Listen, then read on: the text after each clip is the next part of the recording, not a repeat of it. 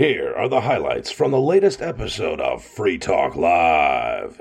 Visit freetalklive.com for the full episode.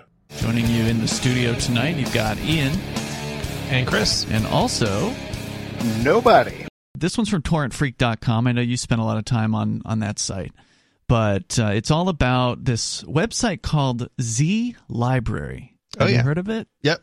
I had not heard of it at all until I saw this headline that uh, so called U.S. authorities have seized the Z Library domain names.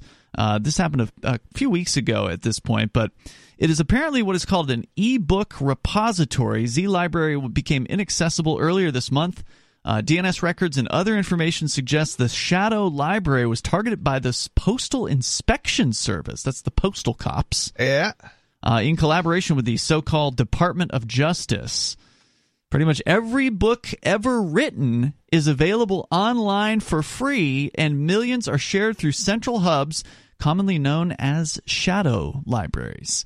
Now, it seems like it's probably not every book ever ever written. I don't know how close you can get to. I mean, there's a lot of old books out there, right, where there's only a few copies or one copy in existence. I'm I'm going to call you know skeptic. I'm a little skeptical that those exist on this Z library, but I've never been, and I wouldn't know what to look for if if that were the case. So I yeah, don't really know. I'm I'm not an expert on rare books, so couldn't But tell you. I bet you they got a, a lot of them there. I mean, it sounds like they had over 11 million books at this Z Library website.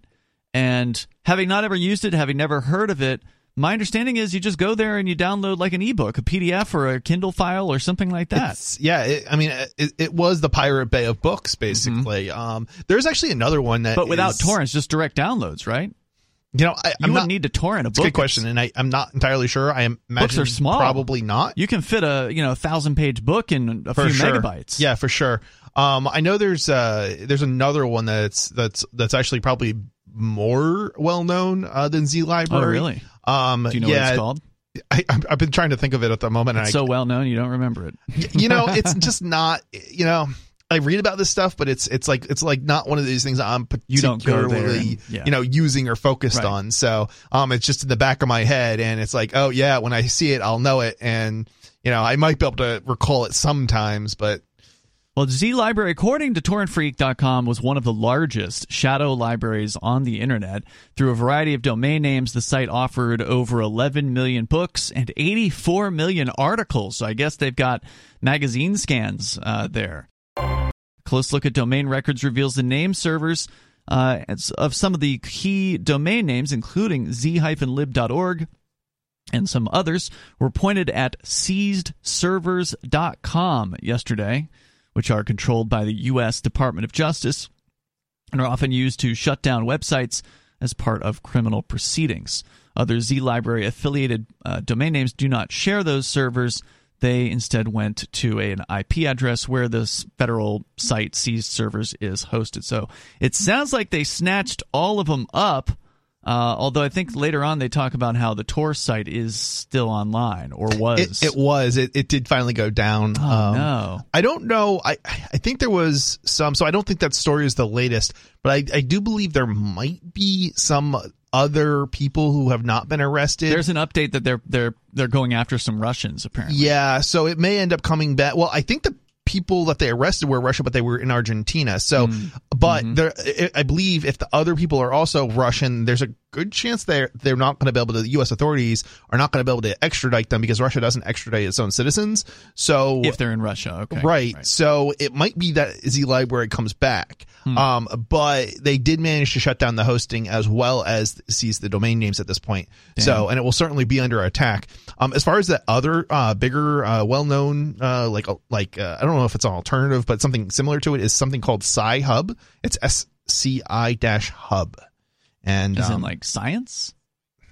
Is this a, a library, a shadow library? This is, this is how it's described. SciHub is a nonprofit and ad-free shadow library Hmm. website that provides free and open access to over 85.4 million scientific article scientific okay. Articles, and research papers, bypassing publishers' paywalls and restrictions through various means. I guess it's not the same so it's thing. focused. There's a Um, specific topic. Yeah, Science. it's it's more research oriented as opposed Mhm. to I guess Z Library is. So I guess they're not the same thing. It's just it's sort of similar. Um, but that's the Sci-Hub has definitely been a target of the copyright cartels for a long time and Wow. hasn't they haven't managed to shut it down. How dare they allow people access to scientific information? which humorously is generally paid for by governments, your money, and yet you Mm-hmm. Can't. and- yep, and yet you can't access it Mm. um, without paying a publisher. what a scam. Yeah, Uh, and so, yeah, basically, they're going after these people. We'll talk about the the actual charges here in a moment because they did. They're trying to make some arrests. Uh, that uh, they're going after people for encouraging people to read. I mean, they're literally going to put somebody in a prison cell for giving people books, access to books. That's seriously what we're talking about here. you know, I, I am kind of curious if if they got all of them because I think there was a hydra of domain names and they're not all uh not all domains are under US jurisdiction, right? Mhm. So um there was for example, uh there was a court order in India that ordered I think it was like Namecheap and a bunch of others to uh suspend the domain name, something to that effect, right? Mhm. And the registers didn't comply because they're not under in India's jurisdiction. That's good, And uh, yeah, that, that is kind of good. Um, but they would have if the U.S. sent the same order. right, because they were a U.S. Re- name, at least Mhm. Namecheap is a U.S. register. So it, it, it is interesting. It is interesting if they have been successful at seizing all of them, and even if they were, um, that doesn't necessarily mean that they're that every domain registrar uh, is going to cooperate. Um, because obviously there are something like 200 countries, and I don't know that there's. I mean, there's almost there's probably almost as many registrars because each country has a domain registrar Mhm. for you know its domain. It might be contracted out, so it might be under U.S. jurisdiction still. So you can't just you can't just get like any Just old because you get some weirdo Yeah, I mean- extension dot tz or something like Yeah. that doesn't mean that It- you'll have protection. It could fall under U.S. jurisdiction still if it's Mhm. contracted to a U.S. company to to manage. Makes but sense. Um, but yeah, there's certainly uh, there are certainly domain registers that are not necessarily going to be compliant, like maybe a .ru or something like that, or Russian .su. Um, yeah, Soviet Union. Let's continue here. Uh, well, the Soviet Union doesn't exist anymore. Is there actually a .su? There is, and you can still register. Uh, now you have to. I think you have to be a Russian citizen or something like that, or an How ex-Soviet, yeah, like citizen. Who's Um, running it? Is it the Russian state or something? I, I don't know enough about the details. Um, Did that domain name? I mean, the internet didn't really exist to any ser- serious extent in when the Soviet Union was around. So, like, where did that one come from? Yeah, I mean it's that's it, it is an interesting one. So I guess the domain name system predates the internet, Huh? Which is kind of weird, but because yeah, the internet like came into being like commercialized Yeah. in 94 and uh, the Soviet Union collapsed what in 91 I think it was like 92 something like that. I think it was earlier than. I think I feel like it was eighty nine, but I could be wrong. Oh no, I'm thinking of the Berlin Wall coming Yeah, down. well, Um, maybe I'm thinking of the Berlin. Anyway, it was around that time. You had said uh, to me uh, during the break there when we were chatting that uh, you're you're like me on this one. You you'd never even heard of these things before the the raid happened. Any thoughts on this uh, situation? Uh, no, uh, I, I mean, my main thought on it is why the hell is the government enforcing monopolies for dead people anyway? um, That's a good point. Of all of these books that are on this website, how many? oh, They said 12 million books. How many of these authors are are long since passed away? That's a good point. yeah, and the thing is, the Constitution specifies that the government can uh, uh, can encourage production. They say it does that. I don't think it does.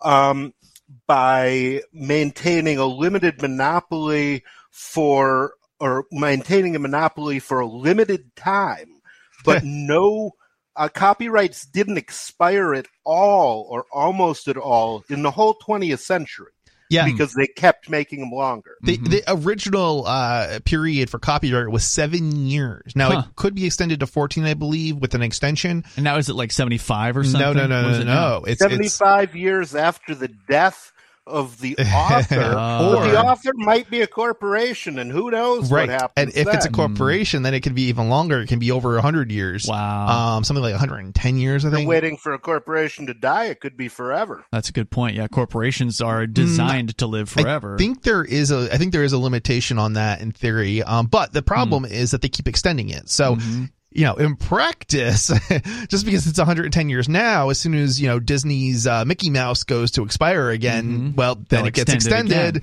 again. So here's the latest on the Z library situation, also from torrentfreak.com.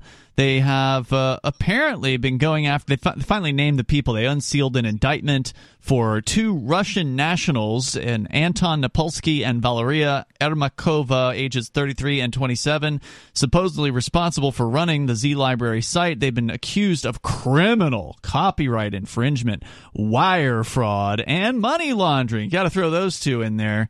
I'm not sure how they're accusing them of those things because they're just running a website where they had books for people to download. I mean, the the thing well, is, they're redefining money laundering so that if you make money by anything illegal, they're pretty much considering it laundering if you ever spend it. You have to keep it in your Oh. mattress. if you if you even say that you support piracy or you Mm-hmm. give people the impression uh like for example the Kazaa case is uh, extraordinarily disturbing but Kazaa was a file sharing program Yeah, I remember it that. didn't and i believe it was decentralized in such a way so it wasn't like napster So the two that are accused here in the Z Library case are allegedly from St. Petersburg, but were arrested in Argentina on November 3rd.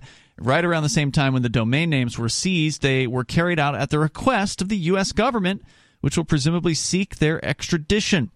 Quote, as alleged, the defendants profited illegally off the work they stole, often uploading works within mere hours of publication, and in the process victimized authors, publishers, and booksellers, according to the U.S. attorney.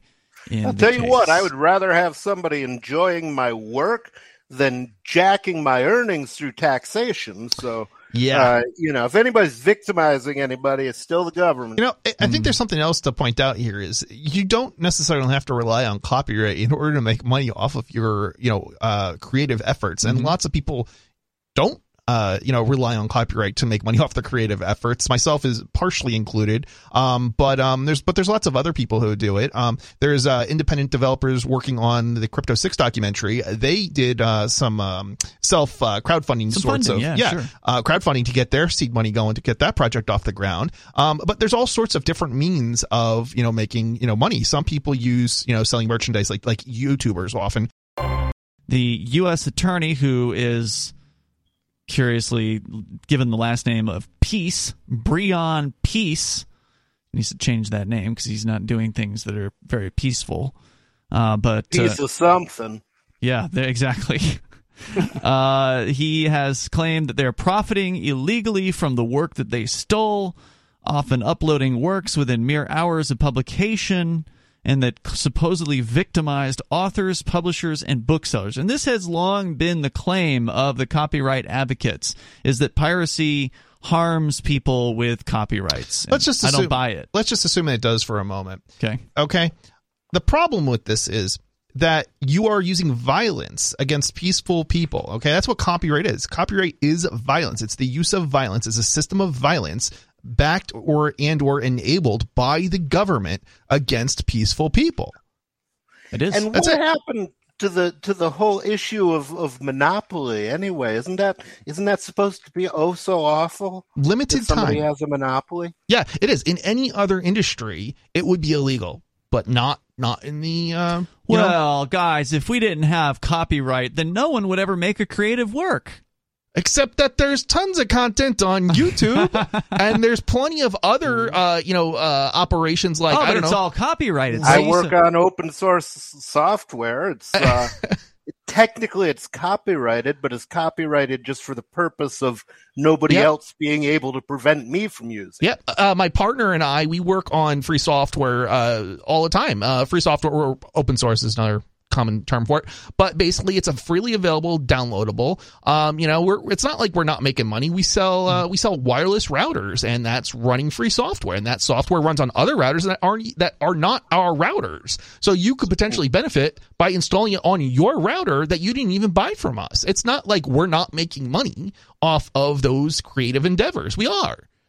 Yeah. I'm- I'm not going to get off on the weeds here, but I think you need to take another look at Docker, by the way. It's the bee's knees. Yeah, we're getting off into the weeds here. yeah, Docker is uh, is a Linux program, and yeah, it's pretty technical. Yeah, what I understand. virtualization, or well, not really. But uh, a- anyway, back to uh, this issue of copyright and people going out there and just trying to share things. Uh, there were obviously copyright didn't exist forever, right? Like prior to No. copyright, there was a ton of artistic endeavor that uh, the world had. So the whole idea that copyright Not only were all the works of Shakespeare written Right. without the benefit of, of Yep. copyright, the reality is a lot of his stories were stories that had been floating around forever. Mhm. What he did is he added language to them. once you write the thing, you're done. Yeah, right. Like It, it actually reduces competition in the market. That's the crazy thing. Like, what do you mean by that? it reduces competition in the Copyright market. does? Yeah, copyright does because it's an exclusive license. So, Mm-hmm. and I'll give you an example. Um, do you remember back when uh, there were these things called uh, VHS rental, you know, stores, right? Yes. Okay. So the reason that VHS rental stores were even able to exist Oh yeah, yeah. was because of a court ruling Yep. that basically said that if you bought something, you could rent it out. And that had to be established because um, the copyright cartel, Hollywood, basically, Mm-hmm. um, basically tried to say you can't distribute or something to that effect because we own the exclusive right. But the Supreme Court decided, no, no, no, no, you sold that right effectively Mm-hmm. or something to that effect. And now these rental stores can rent your movie out and make a little bit of money off it, right? Yep, that's true. And- Except there was a, a carve out for CDs and records. So there's an actually an exception apparently. So it's true for video content, Well, but not true for audio. Notice how today we only have a handful of online outlets that uh where you can you know buy or well rent rent sort basically Netflix's right there's Mm-hmm. a very small number of places you can go we used to have thousands and thousands of Yeah. small rental places across the United States now They're gone. they're gone they're all gone because they were put out of business because it, that that exception that carve out basically to copyright did not extend to the internet you cannot Mm-hmm. Right. set up you cannot go out buy some DVDs and start streaming those DVDs You have to license the content. you have to listen to content, and that is severely restricted by the copyright holders. Mm-hmm. Okay. Yep. Yeah, we looked into that in detail one night on Free Talk Live, and and we talked about uh, that situation. Basically, the argument is. I mean, the more kind of like understandable argument is like if you have a physical copy, you only have one, right? If you have one VHS or one DVD on a shelf, then that only can be taken by one person and then brought back. But with an online streaming, then you can, in theory, as much bandwidth as you have, you can stream as many times. Except the want. problem with this logic, right, is that if you have one DVD and you want to stream that one DVD to another person, right, not more than one person, Mm-hmm. but just one stream per DVD that you have, you should be able to do that. But you can't because let you. copyright law doesn't allow it. Ah, gotcha. It's crazy. Uh, according to the story here, they say whether the two that are accused are believed to have been involved with Z Library from the start is unknown.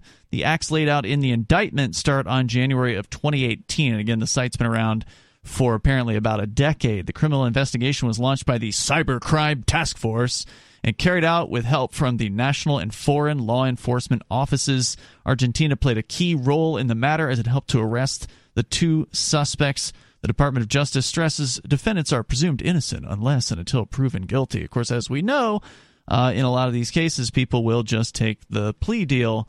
They are facing a series of charges, including money laundering, wire fraud, and uh, whatever the copyright related stuff was. I, is there even a charge for that? For that?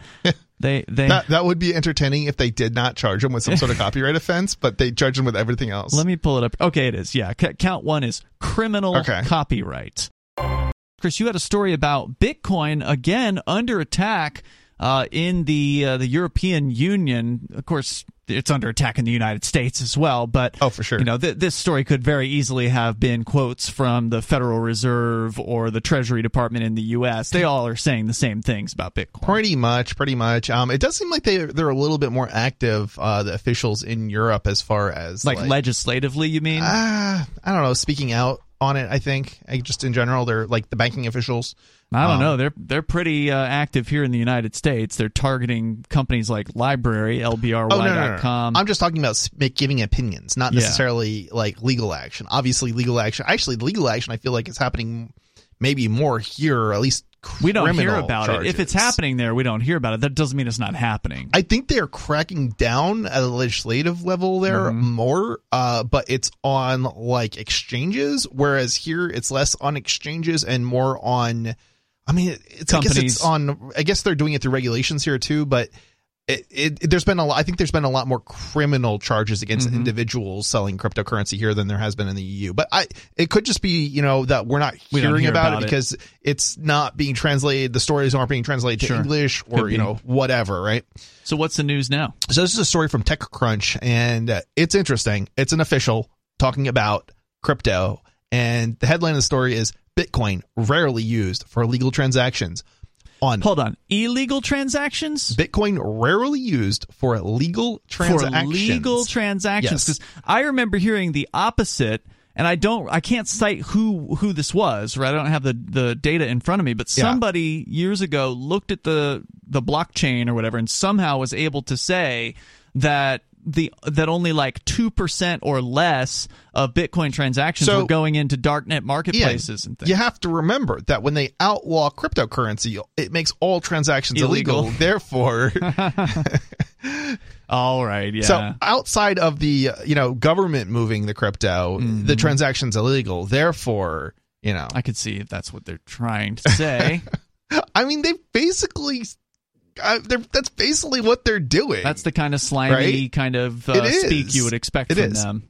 On the road to irrelevance, say European Central Bank officials. Oh, that is their total dream, isn't it? Yeah, I mean this is this is just one big hit piece on mm-hmm. you know crypto, but who published this story? Uh, this is from TechCrunch. TechCrunch. I don't okay. think. Okay. I, I, don't think TechCrunch necessarily. Mm-hmm. I, I, don't think this is like a hit piece like from TechCrunch authors necessarily. Yeah, I haven't yeah. read the story, mind you, but it definitely is a is a sort of uh, covering us uh, an official. Yeah, they're on the attack. On the yeah. attack, yeah, dancing on the grave of Bitcoin. And cryptocurrency, despite all of the attacks against it, is probably one of the closest things we have to a free market, an unregulated market. Uh, you know, I don't know anything. if I'd go that far, only because there's been so much regulation, despite the fact that we, you know, it. And I'm and I'm not. I'm talking about uh, mostly this is on the exchanges, mm. but it's the government keeps saying that it's unregulated. Like that's sort of the fear, right? But it's it's it is regulated. I mean, look at the KYC. I mean, they're going after you for not complying with K- what is KYC? That's that's regulation. Know your customer, right? So I don't know. I mean, yes, it's true. It doesn't have uh it's it's not backed by government, so to speak. So you might not get bailed out, but it's also never it was not created to be an investment. It was created to be a currency, mm. right? And don't get me wrong, yes, there's people who invest in fiat currencies. Um, but it's a crappy investment. Yeah, I mean, generally speaking, um, you don't invest in currencies. So mm-hmm anyway plus people aren't using it a lot of people aren't using it and what i would i would call investor type they're not using it as it was intended they're not holding the crypto in their own wallet they're putting it on an exchange and the and bitcoin literally came out of the 2008 recession um, as a means of basically giving the user control. It was to enable you to be your own bank effectively. Yes. when you hand your uh, your currency or your value to another party, you're putting yourself at risk. Big time. And, and uh, people haven't learned that and, lesson yet. Right. Apparently. And people haven't learned that lesson. And people are people basically are being stupid and um, they're doing the same thing they did before Bitcoin existed, but mm-hmm. with Bitcoin yeah. now. And it's like, how did you expect this to go? Mm-hmm. Right? It you know, you sh- anyway.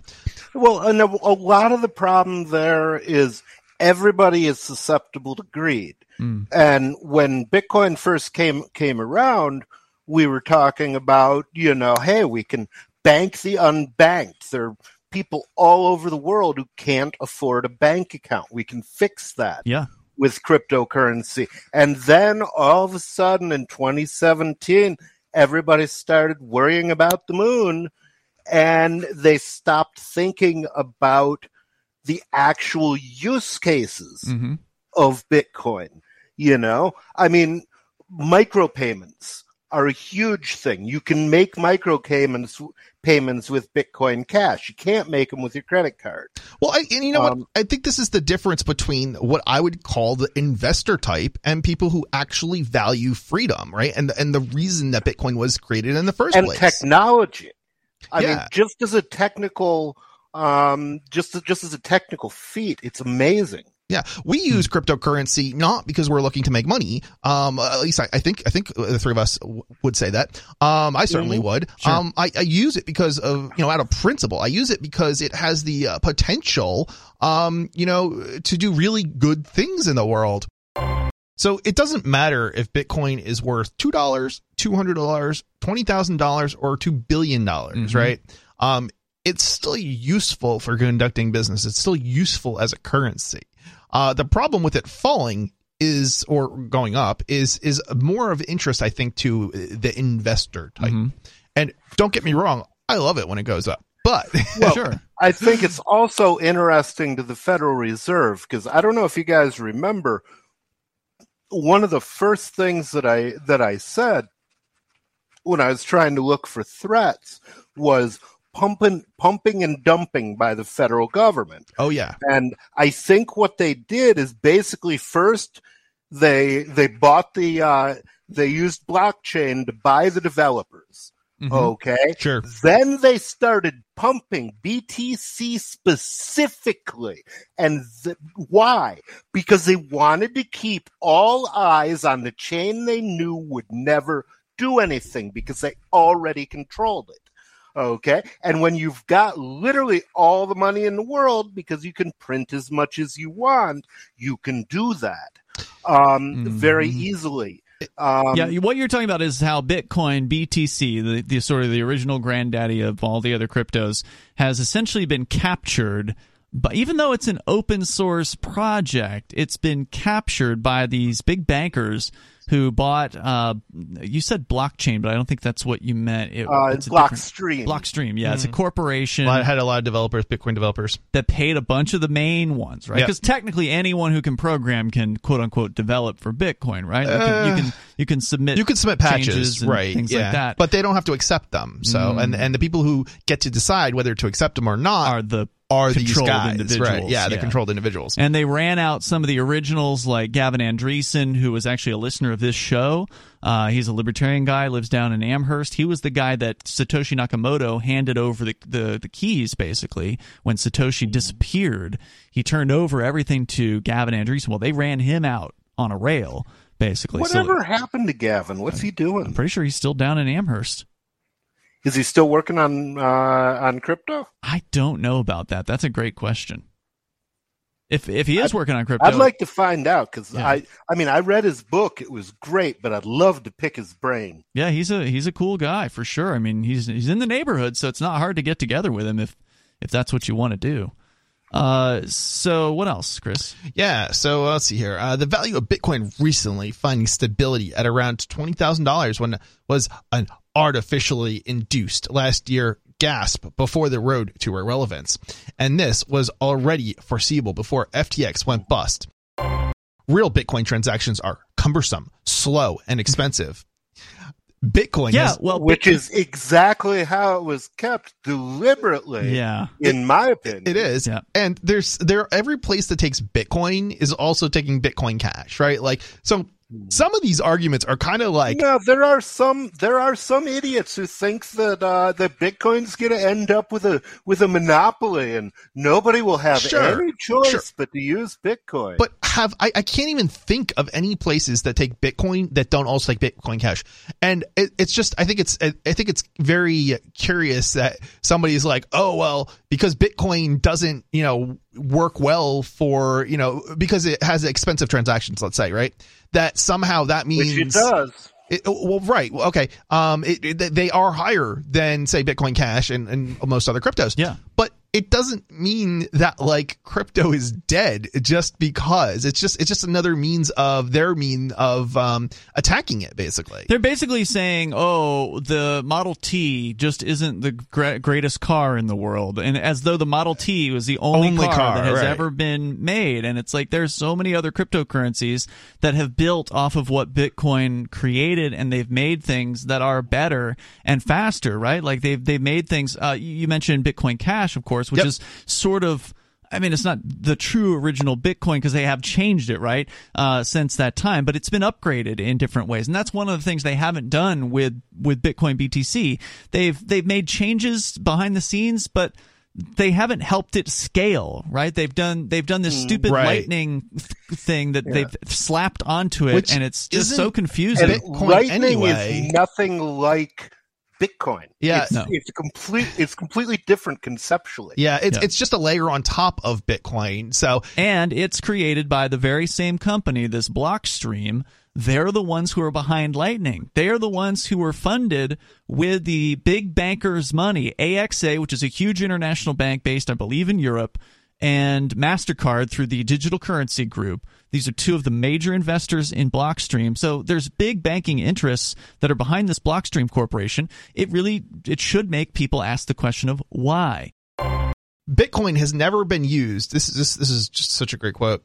Bitcoin has never been used to any significant extent for illegal real world transactions.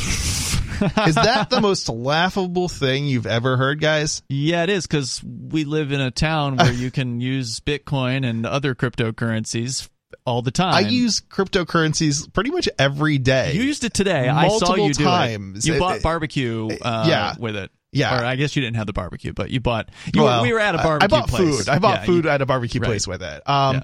yeah. I mean, this is just this is just so ridiculous, and it's and, and the funny the funny thing about this is Well, like you didn't use Bitcoin. No, used uh, another cryptocurrency. Did I just say Bitcoin? Yeah. I'm sorry. I, I use Bitcoin Cash. Um, you're right. Um, but anyway, um, well, yeah. I mean, the funny thing about this is, I like, thought you used Monero. I know Monero was no, you're right. You're right. I think it was. I, you know what? Most of the time, I'm using Bitcoin Cash because Right. that's what is accepted at. But uh, this with owner can take Monero. But she so could take took- Monero, so we Yeah, had a conversation about taking Monero, and then I Yeah. did end up spending Monero. Monero, by the way, for listeners that don't know, is kind of like the premier privacy coin, whereas Bitcoin and Bitcoin Cash and a lot of the other ones are completely public in that their blockchain or the digital ledger that they are backed by is visible publicly. All the transactions can be seen uh, by anyone who wants to look. Monero, on the other hand, is completely secretive. Like you don't, you cannot know what's going on on the Monero networks. Very, very interesting uh, technology there. Yeah, yeah, it is. Um, And yeah. the governments really don't like that. Oh yeah, they definitely don't like that. Um, which is one of the reasons why I like to see it more widely adopted. I know. um, I think it's going to happen. It's just a matter of time. Um, but yeah, I mean, uh, yeah, and, and and coming as as somebody who does use it on a regular basis, it's and it's not even like I'm just buying cryptocurrency and spending it. It's I'm accepting cryptocurrency through my business, mm-hmm. and my business spends ThinkPenguin.com. Right. So it's like you know, you know, telling you know, saying something like this is just it just. It It's just blows me away ridiculous. because it's so ridiculous. And it's the problem, not true. The, the problem is, we know it's not true, but the average person who has only ever heard of Bitcoin on, you know, various different news broadcasts, and maybe their grandson has Bitcoin or their daughter has Bitcoin, they've never really taken a close look at it. They're going to read this story and they're going to say, "Oh my God, Bitcoin's so dangerous! It's hmm. being Well, used for." the average person thinks that their their COVID would have been much v- worse if they hadn't had 17 vaccines hmm. for it. Yeah, the, the truth the truth of the matter is there are uh, a large volume a large percentage of the volume in terms of transactions that are occurring are in fact literally they're they're they're, they're not illegal but they're just trades. Bitcoin has never been used. This is this, this is just such a great quote.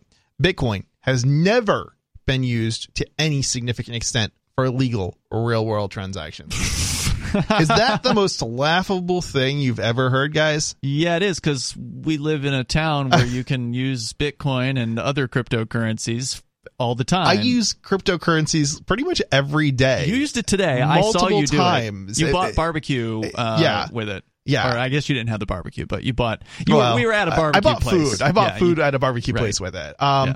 yeah. I mean, this is just this is just so ridiculous, and it's and, and the funny the funny thing about this is Although like you didn't use Bitcoin.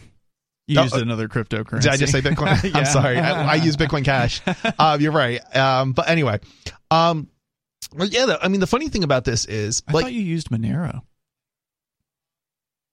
I know Monero was no, you're right. You're right. I think it was. I, you know what? Most of the time, I'm using Bitcoin Cash because Right. that's what is accepted at. But uh, this with owner can take Monero. But she so could take took- Monero, so we Yeah, had a conversation about taking Monero, and then I Yeah. did end up spending Monero. Monero, by the way, for listeners that don't know, is kind of like the premier privacy coin, whereas Bitcoin and Bitcoin Cash and a lot of the other ones are completely public in that their blockchain or the digital ledger that they are backed by is visible publicly. All the transactions can be seen uh, by anyone who wants to look. Monero, on the other hand, is completely secretive. Like you don't, you cannot know what's going on on the Monero networks. Very, very interesting uh, technology there. Yeah, yeah, it is. Um, And yeah. the governments really don't like that. Oh yeah, they definitely don't like that. Um, which is one of the reasons why I like to see it more widely adopted. I know. um, I think it's going to happen. It's just a matter of time. Um, but yeah, I mean, uh, yeah, and, and, and coming as, as somebody who does use it on a regular basis, it's, and it's not even like I'm just buying cryptocurrency and spending it. It's,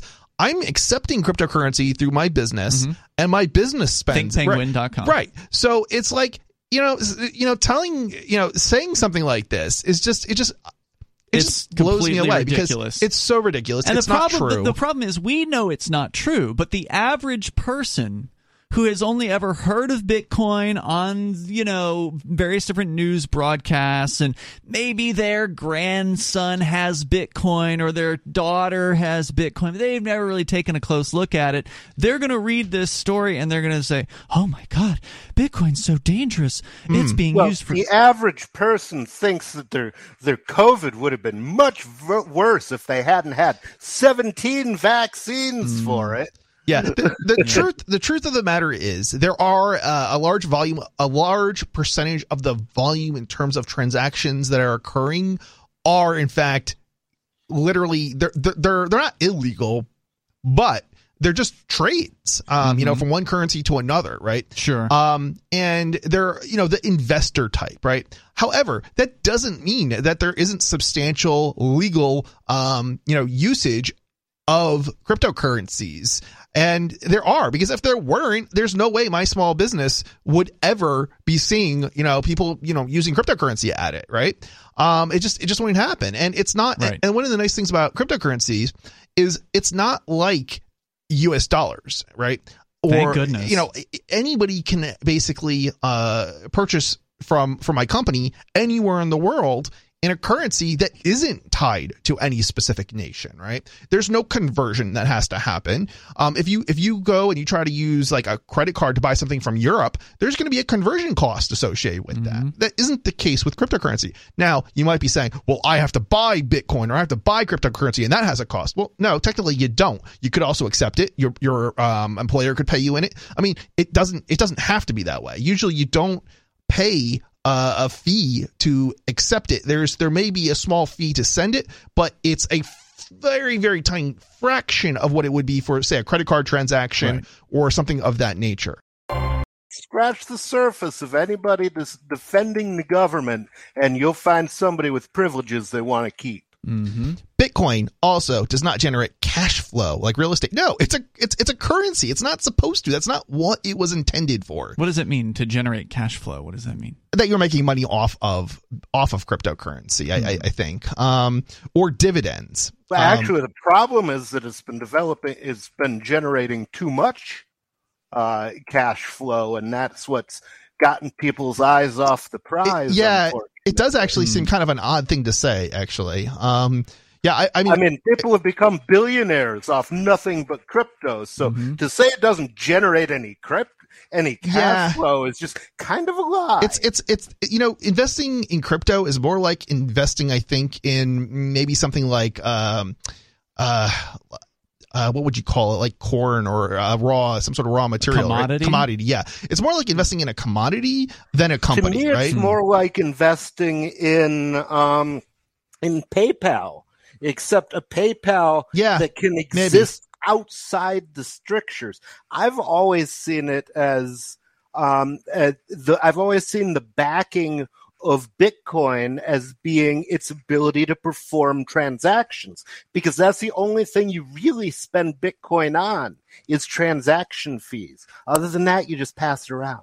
Yeah, I mean the transaction fees though are so tiny by comparison to um, other means of you know conducting business, and and that effectively the most biggest obvious most obvious one would be credit cards, right? Mm-hmm. Credit cards have it, it varies, but it's it's usually a minimum of a two point nine percent fee, Sure. all the way up to like six percent, and really that number you can double because most businesses are also using credit cards to purchase their stock with, so therefore so you get hit with it. you're actually getting hit with it multiple Wow. times. Neil is on the line listening to K Talks out there in Arizona. Go ahead, Neil. Yes, sir. Uh, yeah, I'm actually in Golden Shores, Arizona. Welcome, I got a sir. question about uh, um, uh, Bitcoin. Sure. Okay, and a couple of different ways of asking it. Say I want to go down to the local uh, Mercedes-Benz dealership in Lake Havasu City and buy me a new Mercedes-Benz convertible, and I got $180,000 in uh, Bitcoin Okay. and the dealership doesn't take Bitcoin, can I just go into my wallet or or whatever and tell it to put 180 grand into my checking account? Well, it depends on what sort of connections you have. Just like you need uh, connections, uh, you need banks that are talking to each other if you want to uh, to move money from one bank to another. So if you have a uh, The short answer is yes, yes, you can with the right right software. Yeah, you ba- you have to have an account at a certain you know centralized entity like a Coinbase or a Kraken. These are centralized Bitcoin exchanges, which of course is a risky thing to do. it's not the As we discovered ideal recently. well, it's not that risky if you're if you're getting in and getting out just to just to That's make true. it make it trade. It's risky to leave your stuff sitting there for a long time. Go ahead, Neil. Yeah, because I like I bank with Wells Fargo. I don't know if they if I can put money in there from. Uh, I have no idea how Bitcoin works, but uh, I don't have this money. But it's a hypothetical question. hmm And so if the uh, if the dealership did take Bitcoin, and all of a sudden I showed up with a hundred and eighty thousand dollars Mercedes Benz convertible, would I have problems because they're wanting to know how the hell I got that? Well, I would hope that a dealership wouldn't be asking you questions like that, but I don't know what they have to the do government legally. Want to know how I how I got the car? Yeah, I, I think that's that's an interesting question. Um, it it's not it's not a money transmission issue. Um, as far as the dealership is concerned, I know that there are people who have bought vehicles from dealerships without prevent, presenting any kind of ID or you know anything like that. So I don't Really? think there's a federal. Uh, there, I don't think it's a federal issue. Um, at least. I thought dealerships have to like go after paperwork with people with over ten thousand dollars in cash, Well, but I don't know about so I thought, other things. I thought that too, Mhm. and I it you know this is this is this these are questions that are complicated to answer. I think, and we're not attorneys. and we're not attorneys, so you may want to seek seek uh you know advice from your attorney. Um, but regardless about paperwork, if the, you have the got general Go ahead. the general advice that I'll give you is whatever it is that you've got, what you want to find is the buyer who prefers that to what you want. I have a little bit of an understanding of this. Um, so I have a business and we do transactions that are, you know, way more than $10,000 here and there. Mhm. Um, and my legal understanding of it is this is from an accounting perspective more so than probably a lawyer perspective. But my understanding is effectively if you're doing like a check or you're doing some sort of wire transfer for or a credit card transaction, um, there's no there's nothing to report to the government effectively. Um, if you do a, I think it's if you do a cash Because the bank is already going to report it. something like that. Um, if you do a cash, like physical in cash, if it's like over some amount of money, like maybe ten thousand, they then they might have to do some sort of reporting. Um, but I don't think that I, I I believe I've heard of people buying cars at a minimum, and maybe it just didn't meet the threshold of the ten thousand or whatever the rule is in cash, and therefore they didn't have to fill out the additional paper. I don't Mhm. know. Um, but um, you can at least buy a car as I understand it, w- without having to go through um, that you know that paperwork that you're you're talking about. Well, he's asked specifically From a about the. DMV. If he goes to the DMV with a fancy car, I don't know about that. I don't know if that happens in some states and it doesn't happen in others. It might be a state specific issue too, right? So at least at the federal level, I don't think you know I don't think so. I mean, an have you ever heard them doing that, Neil? Do you know of any friends who went to the DMV and they got questioned That's not about? really what the DMV does. Uh, that's what I would think. Yeah. Go ahead. N- No, but you, um, actually, it's the MVD out here, but they're going to want to collect. You know, I just wondered down Taxes. the line. You know, Mhm. you know, you hear about people that show up with stuff that they didn't have the money to buy, and all of a sudden they got something. They somewhere down the line, if as the government was going to ask me, where'd you come up with the money?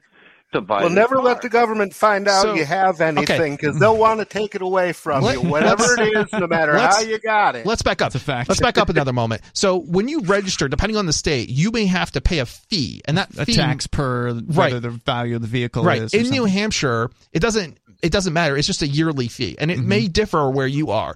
But at least for the vehicle, when you go to register, there's a fee associated with registering that's based on it's a percentage, at least in New Hampshire, a percentage of like the blue book value of the vehicle for the year. Older vehicles get a bit of a discount, the older they are, um, and so forth. So like there there may be some sort of fee like that that you would pay at the DMV or maybe uh, where you wherever you register your ta- uh, register your vehicle. I think in New Hampshire it's actually at the town city hall um, and not the DMV, but I'm not 100 percent sure. I know I'm always going to city hall, or I was back in the day um, going to city hall for that. I think. I have ne- I have never understood why the motor vehicle department why you pay a fortune for tags on a brand new vehicle, but if you got one that's 20 years old, it costs you you know, 30 40 dollars a month a year to drive it on the road and you're still using the roads.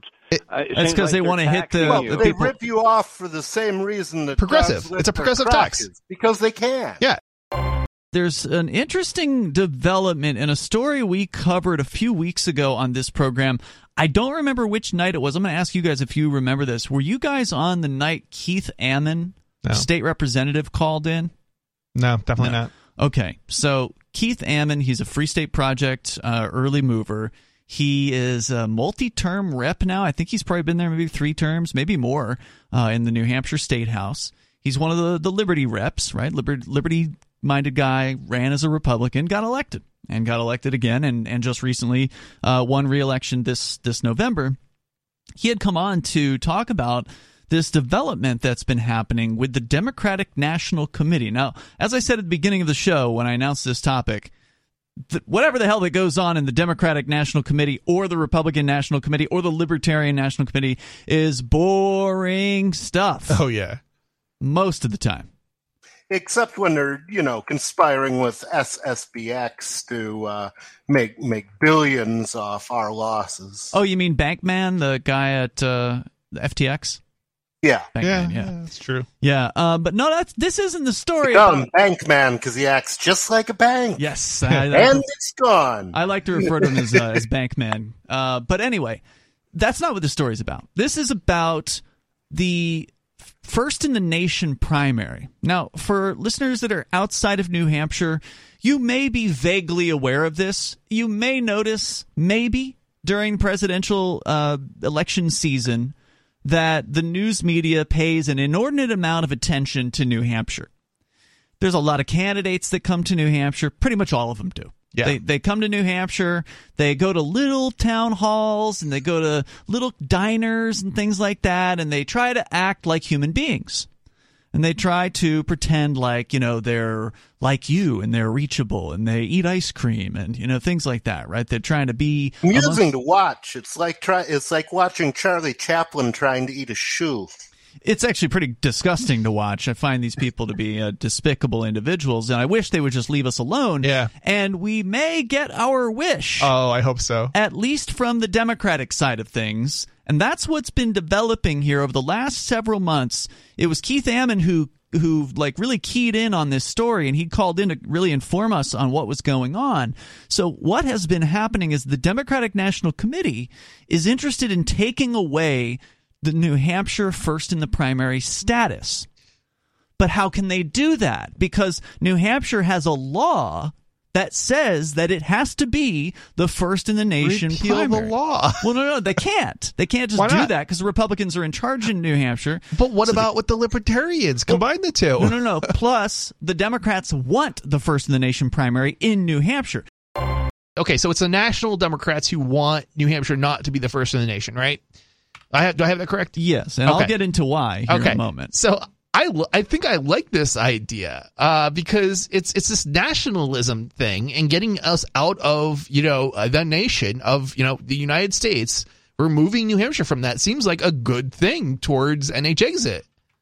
What, Indeed. what are your thoughts? I mean, I, I heard I heard a little bit of what you were thinking. Uh, uh, nobody there about it. I- Rich likes publicity. Yeah, uh, I might like publicity too, but I think this will benefit NH Exit in that it will encourage some of the most hardcore Democrats to leave New Hampshire, and I'll explain that here. Really? Yeah, I'll explain that here in a moment. oh, I love that. But, Uh, so so here's a little bit more about what is exactly happening. So the Democrats on the national level, a lot of them, want to take away New Hampshire's first in the nation status.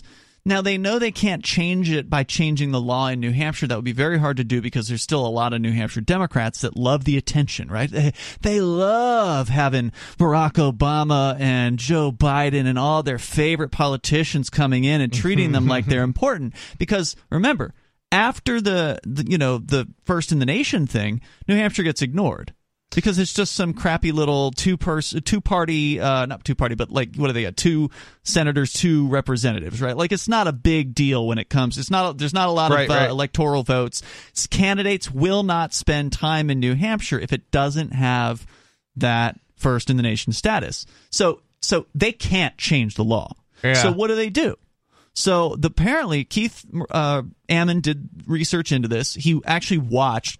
Amazing that he could stand to watch this, but but he watched the meetings of the Democratic National Committee as they were God, discussing that's this. gotta hurt. I know.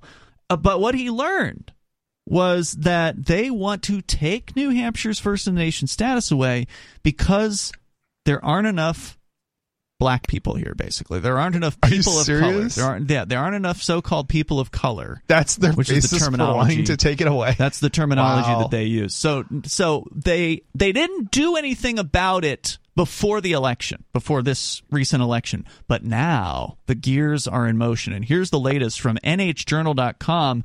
After months of speculation that its days were numbered, news broke Thursday night, that's last night, that President Joe Biden has asked the Democratic National Committee to kill the Granite State's first in the nation presidential primary status. In a letter delivered to the Democratic National Committee's Rules and Bylaws Committee, Biden laid out his calendar for the 2024 primary season. South Carolina would go first in early February, followed by New Hampshire and Nevada on the same day a week later, then Georgia a week after that. Primary uh, for Michigan would be the following week. So New Hampshire would be demoted from first in the nation to uh, tied for second. Chuck is on the line listening to K Talks up in. Uh, he's listening to K Talks online while being physically in Washington. Go ahead, Chuck, because K Talks is in Arizona. Yeah, I'm pretty much a dedicated listener. Thank you, sir. Appreciate that. could- I, I don't even know where I can find you guys locally on the radio band. It the truth. depends. I mean, we're on various different places. Uh, if you go to affiliates.freetalklive.com, that'll take you right to a full list of all of our stations. But, you know, we've only got like 180 stations, so maybe we're in your area, maybe we're not. You, you'll have to check the list. Well, I, you are in my area because you're on the on the same rock as me. But uh, Well, okay, here's the thanks. thing: uh, the freaking Democrats are doing things that are like attacking democracy. This is what I don't understand about Democrats. And they do it here in Washington, and they shoot themselves in the foot in places where they could, and they only ha- they do it all the all the time. I don't understand it, especially with freedom of speech.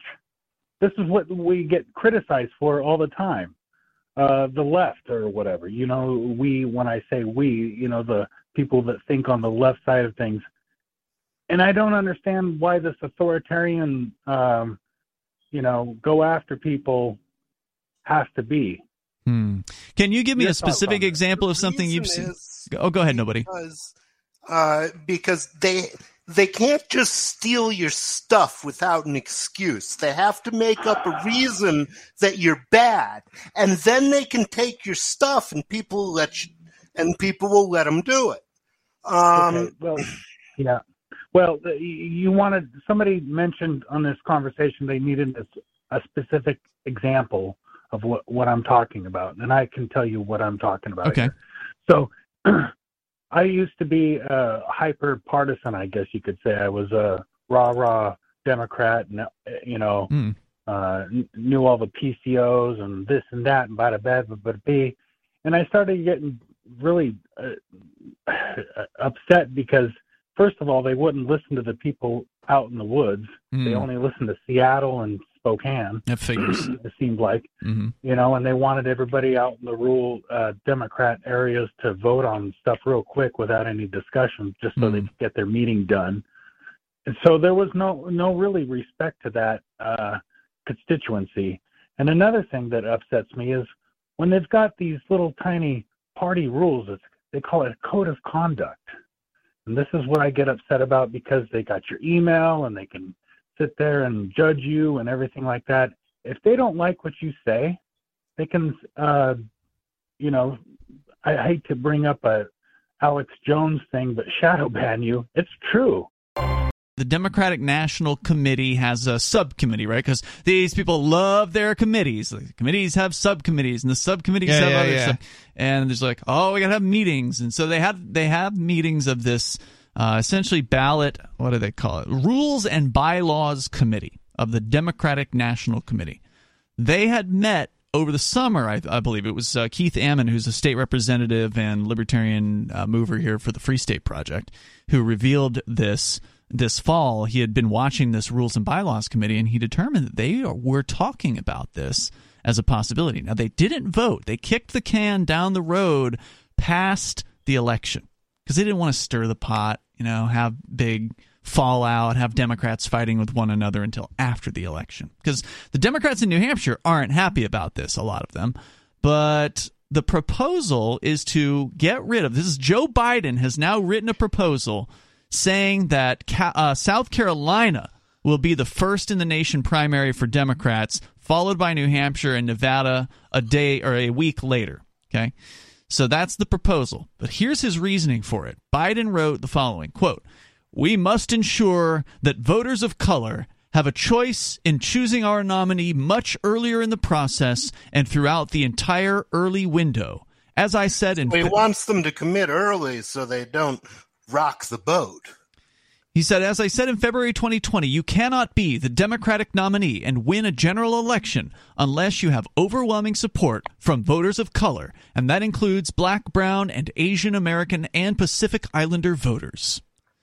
So for the Democrats, this is it's all about race. How them. I, you know, as I understand it, New Hampshire law deter, determines the primary, correct? Right? And New Hampshire law says New it, Hampshire has the first in the nation primary right. by law. So okay, so obviously you can't control other states' laws, correct? But it, the way it's worded, I thought it effectively would move the date earlier, it would make it earlier. Uh, always if, ahead of whatever other state has a law that only if it's a state that makes that law. This is not a state that is making the law. This oh. is the Democratic National Committee who's making a rules change, or they haven't made it yet. This is just hmm. Biden's proposal, but it's coming from the president, right? Okay, so, like, sure. this is going to have a lot of weight. There's a good chance they were already talking about it over the summer. So, again, this isn't a done deal but it's the gears are moving forward on this. So this isn't another state. This isn't South Carolina passing a law saying they're going to be the first in the nation Mm-hmm. because then you're right. New Hampshire's law then says, "Well, we got to be earlier," and it automatically would move New Hampshire's uh, first in the nation pr- primary to before South Carolina. Right. Uh, but it won't matter what New Hampshire does or what New Hampshire does. The proposal here is to make the rules of the D- Democratic National Committee say that it will be South Carolina's primary that will be considered the first primary. Now, what does that mean? I can see like you're trying to figure out what that means, and I w- I didn't get it until Keith explained it here. Basically, what they're going to do is they're going to punish people who want to run in the New Hampshire primary as Democrats. You could still run. Like Vermin Supreme, for instance, could still throw his boot into the ring and he could still Huh. run as a Democrat, but he would have no chance of getting any Democrat support, essentially, if he runs in the New Hampshire At the national level. At the national level, correct. Interesting. So basically, they're trying to tell all their candidates, hey, look, stay out of New Hampshire. You just listened to the new extended Free Talk Live Daily Digest.